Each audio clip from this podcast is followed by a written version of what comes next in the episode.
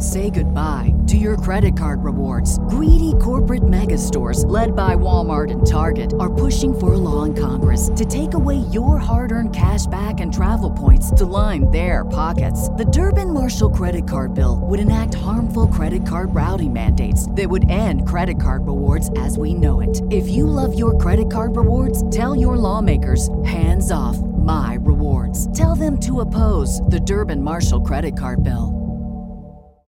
Save big on your Memorial Day barbecue, all in the Kroger app.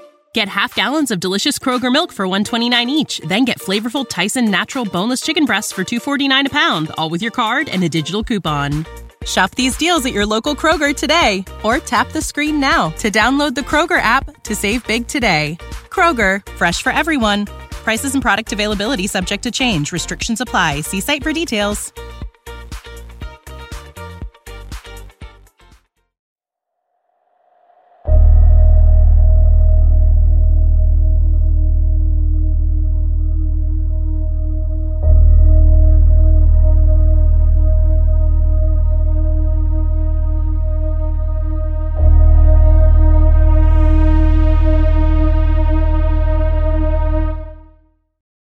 On Friday, December 2nd, 2005, in Syracuse, New York, 19 year old Larry Stackhouse Jr. had left home with a friend to attend a basketball game at Christian Brothers Academy. Larry spent what we now know is his last moments on record at the game. What happened after that is a mystery. A best kept mystery now proven to be a secret that sweeps the city of Syracuse. Just moments before, Larry was getting dressed and preparing for the game. His father, Larry Sr., recounts his last conversation with his son, telling him to not stay out all night. Well, it's been 18 years and he hasn't come back home. With rumors circulating the city, private land that has a possible connection to Larry and his disappearance, and those that he once called friends with rather questionable behavior. I would describe this case as a missed opportunity. So, what happened to Larry on the evening of Friday, December 2nd? Did he just walk away from it all? Was there something in his private life that may be connected? Or is there something far more sinister that only those in the inner circle know?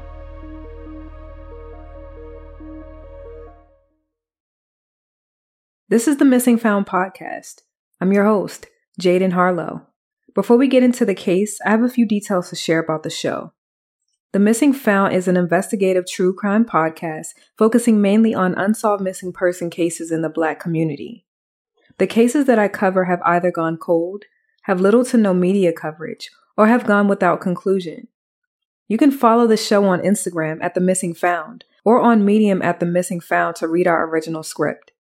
I also would like to mention that we have a case suggestion form in the show notes or description box that you can complete to submit your case suggestions that are of the Black and missing. We have a Patreon that's now available for you to become a member in our private community to discuss cases deeper beyond our case analyses through private discussions with me, ad free episodes, gain complimentary access to our original script, early releases, and much more that's exclusive for members only. The show is now available on all major podcast platforms, including Apple, Spotify, and iHeartRadio. For Apple Podcasts, Please be sure to give us a five star rating to help the show reach a broader audience to help find our missing. To access all things of The Missing Found, you can visit our website, themissingfound.com. I ask that you please like, share, subscribe, and comment to share your thoughts on this case. This is case episode 20 The Disappearance of Larry Stackhouse Jr.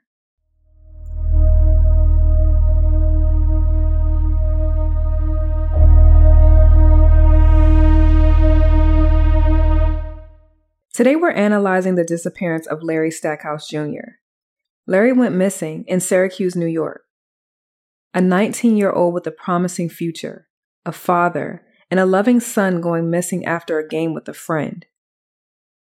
When I look back in my younger years, which aren't too far behind, I look at my experiences with friends. There were times when things were good and times they just weren't. When you define a friend, you think of one that involves a sense of loyalty, empathy, and the willingness to invest time and effort into the relationship. Friends can offer companionship, encouragement, and a sense of belonging, making them an important and valuable part of one's social and emotional life. Trust is an important component of friendships, providing the stability and security necessary for those relationships to thrive. Cultivating trust involves consistent communication, reliability, and a genuine commitment to understanding and supporting one another. Friends who trust each other can navigate life's challenges together, creating a bond that withstands the test of time. Somewhere on the evening of Friday, December 2nd, 2005, this level of friendship became questionable. How many people can you truly call a friend? We're going to offer a fresh look at the case details and examine what little has been publicly shared, retrace Larry's last known steps of what has been told by those who were with him on that evening, search efforts, and then finally break down every detail, the secrets and rumors, then close with my opinion. This case is a convoluted one, without much details, and in my opinion, there was a missed opportunity 18 years ago. Like I always say, and as you know, people don't just disappear. In this case, there's a secret, and somewhere in between there is truth. Hopefully, we can piece this together. So, who is Larry Stackhouse Jr.? Larry Darnell Stackhouse Jr. was born on Tuesday, September 2nd, 1987, to his mother Lorraine and his father Larry Sr., and they resided in Syracuse, New York. There aren't much public details about Larry's upbringing, but he seemed to have a good and balanced home life. Larry's parents say that he was a good kid, raised in church, respectable, and he hung around positive individuals. Larry had attended Corcoran High School, then later dropped out to enter into the workforce. Larry is a father. He worked at a local nursing home and was working there to provide for himself and his two year old daughter, and would eventually get his GED. Things were on the up and up for Larry, and he had a plan. Not long after, though, things changed. A night out at the game changed the trajectory of his plans into something that brings 18 years of mystery and secrets. The case details. After night, immediately comes mystery. On Friday, December 2nd, 2005, there was a basketball game that evening at a local Catholic school, Christian Brothers Academy. CBA is a private Catholic college preparatory school located in the suburbs of Syracuse. Before the game, Larry was getting dressed and told his father that he would be attending the game with his male friend. Larry Sr., his father, told Larry Jr. to make sure he doesn't stay out too late and that he would see him when he gets home. Larry was said to have left home at around 6 p.m. that evening. Now, CBA is an 11 to 14 minute drive from the Stackhouse residence depending on the route you take. The school is a minimal drive that the friends drove to arrive to the game. Keep in mind that at this hour, it's already dark, 28 degrees Fahrenheit, and windy. The friend was said to be a trusted friend that grew up with Larry. They attended elementary school together and believed to have remained friends. Both friends arrived to CBA to watch the game. We know this because Larry was said to have been seen at the game by friends of the Stackhouses. Now, this is where the mystery begins. To no return. Both Lorraine and Larry Sr. had gone to bed that evening, and when they woke up the next morning, they noticed that Larry wasn't home. In fact, it appeared to them that he never came home. They eventually contacted his friend, and the friend said that he dropped Larry off at a local store. This is the story they initially believed, but thought it was odd because Larry never stayed out late or just blatantly never came home. It also did not make sense that Larry would be dropped off at a store. Both Lorraine and Larry Sr. filed a missing person report with the Syracuse Police Department. They informed Syracuse PD that it was uncharacteristic for Larry to just take off. According to Lorraine and Larry Sr., as they recount in a 2003 HuffPost Live interview, it took Syracuse PD 48 hours to declare Larry Stackhouse Jr. as a missing person. From here, the Stackhouse family handed out flyers, contacted friends of Larry, and found that there were some commonalities in the recollection of events, whereabouts, and possible lies. At this time, tips started coming in that raised a cause for concern. A change of story. When they spoke with the friend again who accompanied Larry to the game, he oddly changed his initial story. Instead of his original story of him dropping Larry off at a local store, he then said that Larry was actually involved in an altercation with some Native Americans that attended Corcoran High School. This tip was then given to Syracuse PD. With little to go off of, the police department was said to have not done much to investigate this lead, which left a gap of possibilities and questions. Another tip came in that was nearly groundbreaking. A student that attended Corcoran High School had told the principal that he overheard two students bragging about killing Larry and that his body was on the land belonging to the Onondaga Nation. The Onondaga Nation resides on private territory and is not a part nor founded by the United States and has no elected official to represent the nation. The people that reside on the nation are Onondagas, other Haudenosaunee citizens, and other natives. What this means is this land is private and law enforcement cannot go onto the property without proper legal consent and protocol. As you can imagine, this created great delay and curiosity. The thing with the claim from the student that came forward with this information is that she was questioned, but was deemed incompetent by law enforcement, according to the Stackhouse family, making her claim nullified. What made her incompetent and an unreliable source is unfound. Case insert or true. An inmate has sent a letter to Larry Sr. and said that he overheard discussions about the killing it's not exactly clear what was in the note or what he overheard. This information was given to law enforcement as another lead. What became of this lead? There has been no public update. Law enforcement claimed to have investigated the tips that came in regarding him being on the nation's land. At the time, they did not find any evidence to say he was harmed. I have a quote from Syracuse Police Department Chief Frank Fowler. He told the HuffPost, quote, we have followed up on a number of leads that have indicated he is on the reservation. We have not ruled out that possibility, but we still don't have anything concrete. End quote.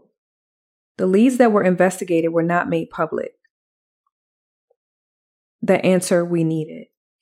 The Stackhouses had hired a private investigator. The investigator had some connects to the Onondaga Nation and received permission to search the land.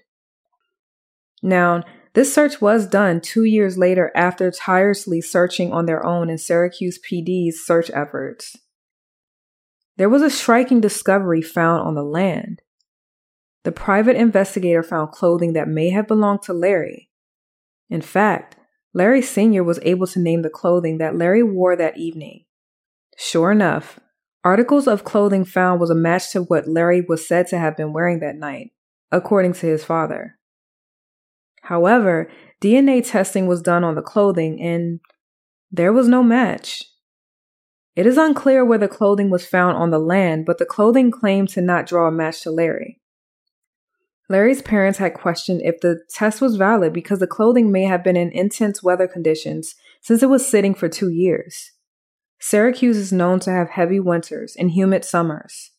The latter could possibly impact DNA on clothing, and they believe this could have affected the DNA results. The media letdown.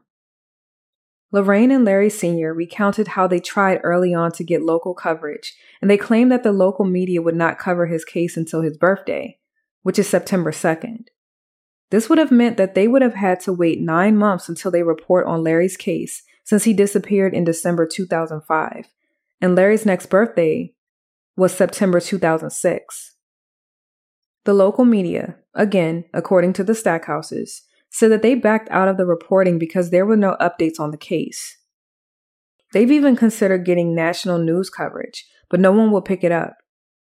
The response from news outlets were always that missing person cases that are of African Americans do not get the same ratings and viewership as cases that are of whites. We've heard this before. After their strong efforts of trying to receive coverage, they became stuck at a standstill with garnering a broader reach to cover their son's case. I first heard about Larry's case 10 years ago on a TV One show called Find Our Missing. I've mentioned this show before, but it unfortunately is no longer on air after only two seasons. By the time I heard about his case, it had already been eight years he has been missing. The case breakdown. The one commonality. I always say, in a lie, there is always some truth somewhere in between. I believe this to be the case here. Let's analyze this a little further. So, story one the friend and the store drop off. This friend was supposedly someone who was close to Larry. He initially said that he dropped Larry off at a nearby store.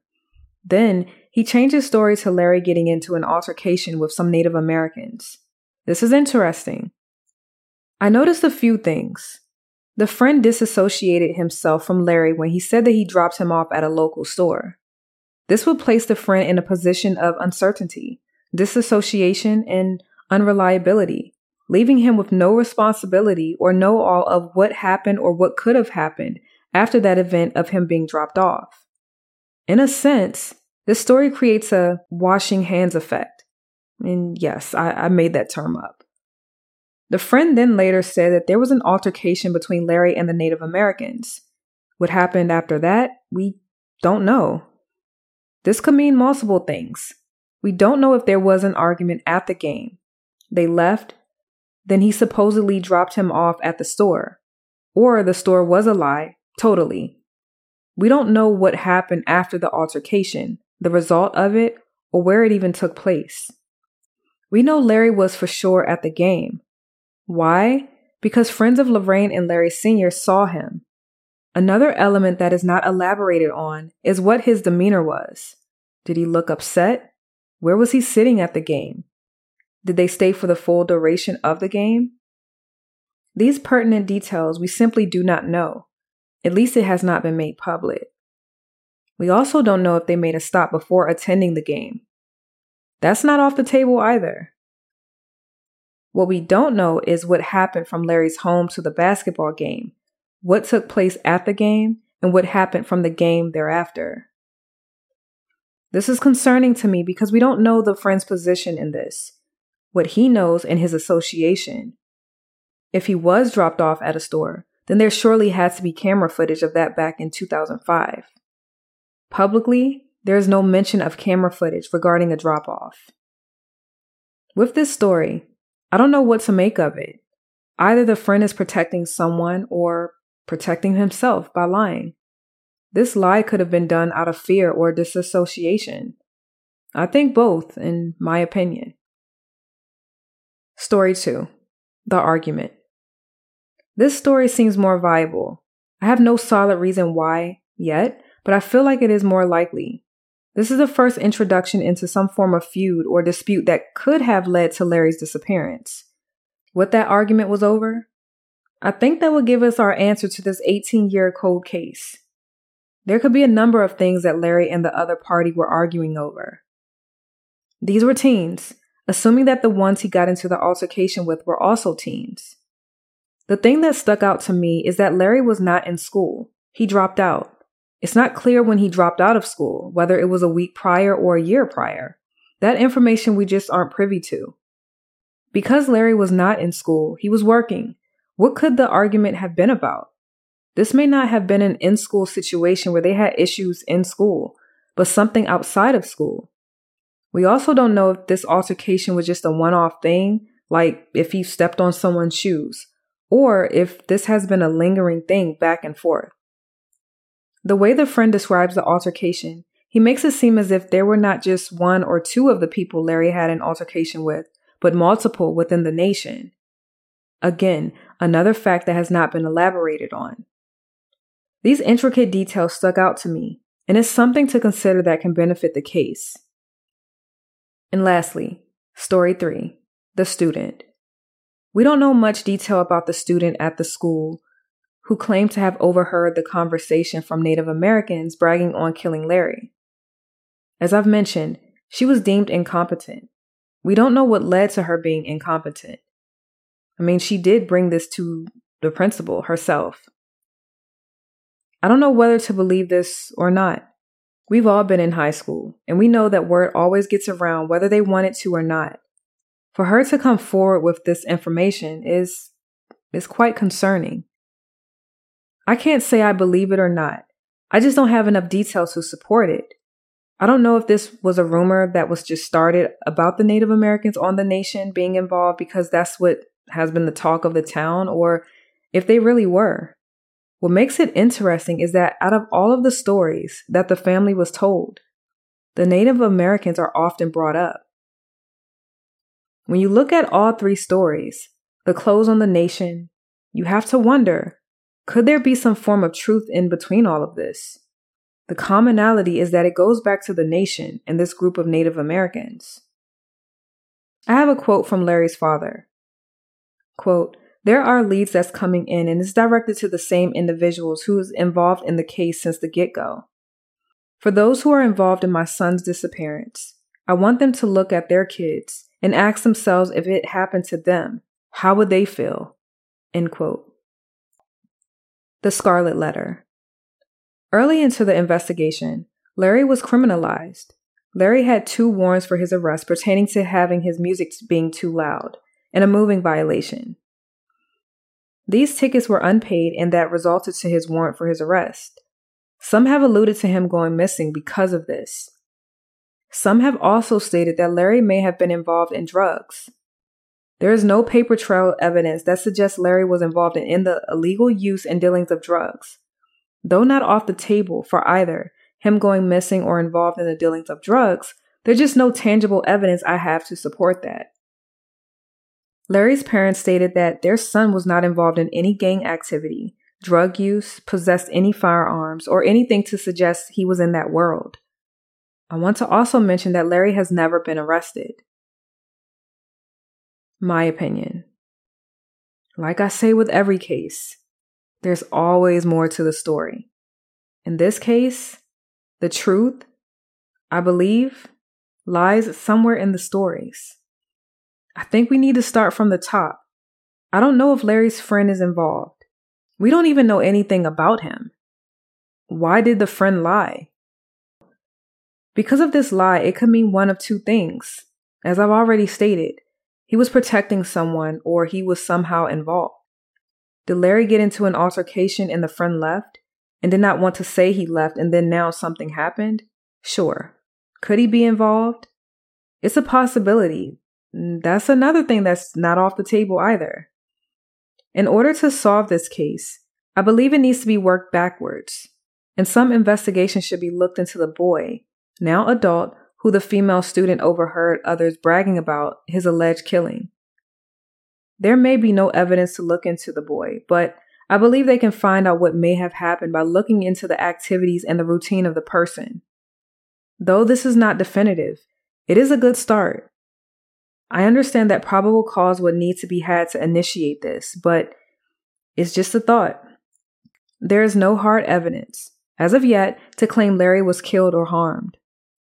When I look at the claim on this whole thing about drugs, I've read the comments. I can't tell if the comments are by sleuths or people who have ears and eyes on the case and those involved. One thing I want you to keep in mind the school that Larry attended to watch the game is not the same school that the Native Americans attended. They attended Corcoran, which is where Larry had once attended school, and the game was at Christian Brothers Academy. I don't know whether they were also attending the game or if the game has nothing to do with the alleged altercation, and this altercation occurred outside of the game. Whereas the friend and Larry drove to the store to get snacks, they ended up seeing the Native Americans. Larry drove away with the Native Americans for something, and the rest is a mystery. I mean, we can sit here and create scenarios all day. If this was drug related, which there is a possibility that it could be, this would all make sense. Now, it doesn't make sense that whatever they did is right. No, that's far from what I'm saying. What I'm saying is, was this altercation over something trivial or was it an ongoing thing? Was money involved? Larry was not in school. So he would not have had no relationship with these people unless he was involved with them outside of school. And even while he was attending school, he may have had a relationship with them just from knowing them, but we don't know the basis of how they knew each other. Some believe Larry may have had a secret life that involved low level crimes in partnership with the Native Americans. Did Larry know members of their community, or was this his first interaction with them? We just don't know. Larry's parents do not believe he was involved in drugs. Teens get involved with things, and sometimes they're doing things that we don't know they're involved in until it surfaces. Some have alluded to this being a drug deal gone bad, but there is no evidence to support that, only speculation. I want to make it clear that this statement is based on what has been shared and does not mean or insinuate that Larry was involved in anything. If we're going to discuss the case, we have to analyze all angles. Anything further, though, would be only speculation without any factual evidence due to the severe lack of coverage. When I look at this case, an opportunity was lost. Because of the restrictions of the land, it halted the case.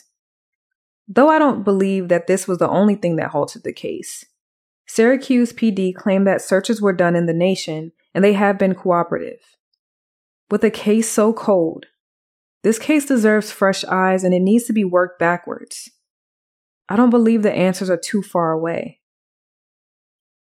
Until people start talking and sharing what they know, this case will sit unsolved. It's a shame that it's been nearly 20 years with no answers.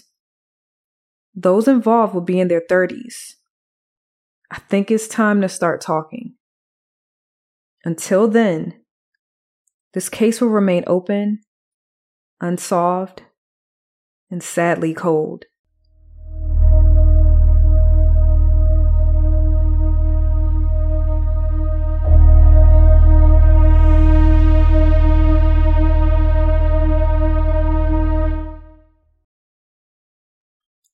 At the time of Larry's disappearance, he was 19 years old, stood at 5'10 and weighed 170 pounds. Larry is a male, African American, has brown eyes and black hair. He has his left ear pierced. Larry was last seen wearing a long sleeve white t shirt with a short sleeve black t shirt over it, blue jeans, and tan colored Timberland boots. Larry will be 36 today in 2023. If you have any information or leads in the disappearance of Larry Stackhouse, his current whereabouts, or any information concerning Larry, it should be directed to the Syracuse Police Department at 315 442 5111.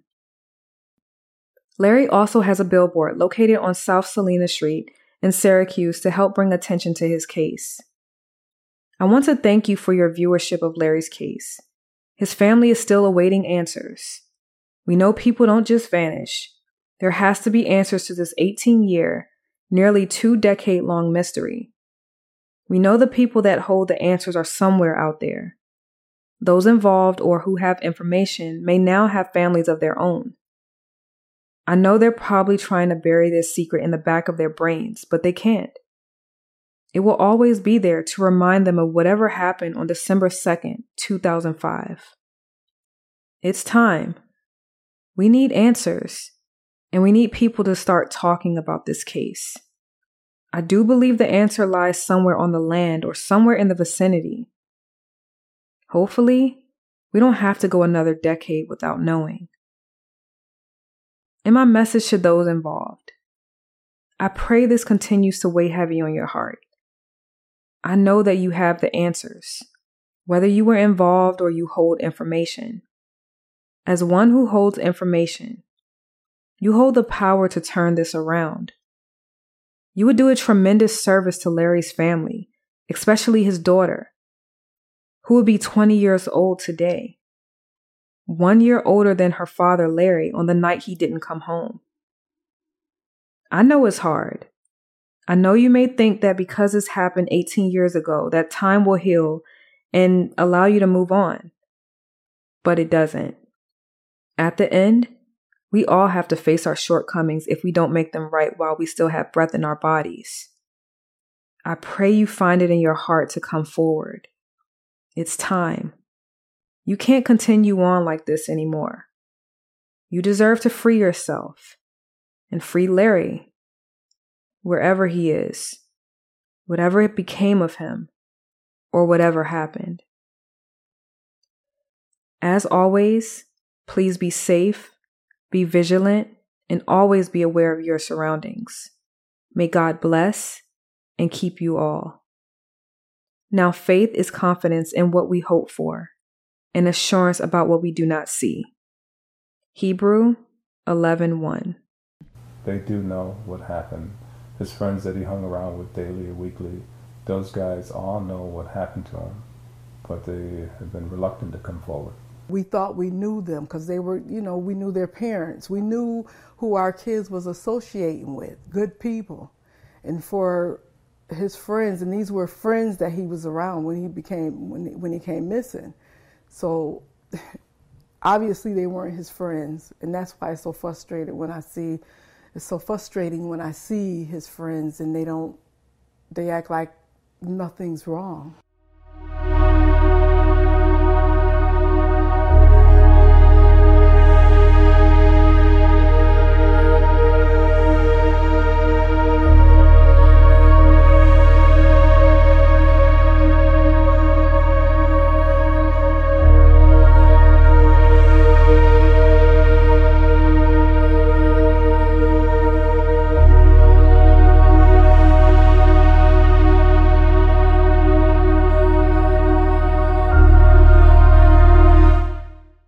Say goodbye to your credit card rewards. Greedy corporate mega stores, led by Walmart and Target, are pushing for a law in Congress to take away your hard earned cash back and travel points to line their pockets. The Durbin Marshall credit card bill would enact harmful credit card routing mandates that would end credit card rewards as we know it. If you love your credit card rewards, tell your lawmakers hands off my rewards. Tell them to oppose the Durbin Marshall credit card bill.